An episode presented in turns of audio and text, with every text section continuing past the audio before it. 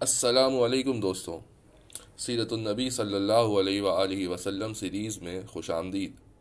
سیرت النبی صلی اللہ علیہ وسلم پڑھنا اور سننا نہ صرف ہمارے ایمان کو تازہ کرتا ہے، بلکہ زندگی کے ہر موڑ پر ہماری رہنمائی کرتا ہے۔ سیرت النبی صلی اللہ علیہ وسلم پر بے شمار کتابیں لکھی گئی ہیں اور ان گنت علماء کرام کے بیانات موجود ہیں۔ لیکن وہ شاعرانہ اور مشکل زبان میں ہے جنہیں سمجھنا سادہ لوح مسلمان کے لیے کافی مشکل ہے۔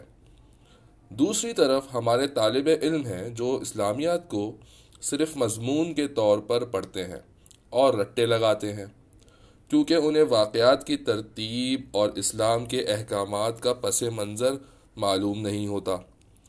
اس لیے مضمون سمجھ میں نہیں آتا۔ اس سیریز کے ذریعے اسلامیات پڑھنے والے طالب علموں کی بھی کافی رہنمائی ہونے والی ہے۔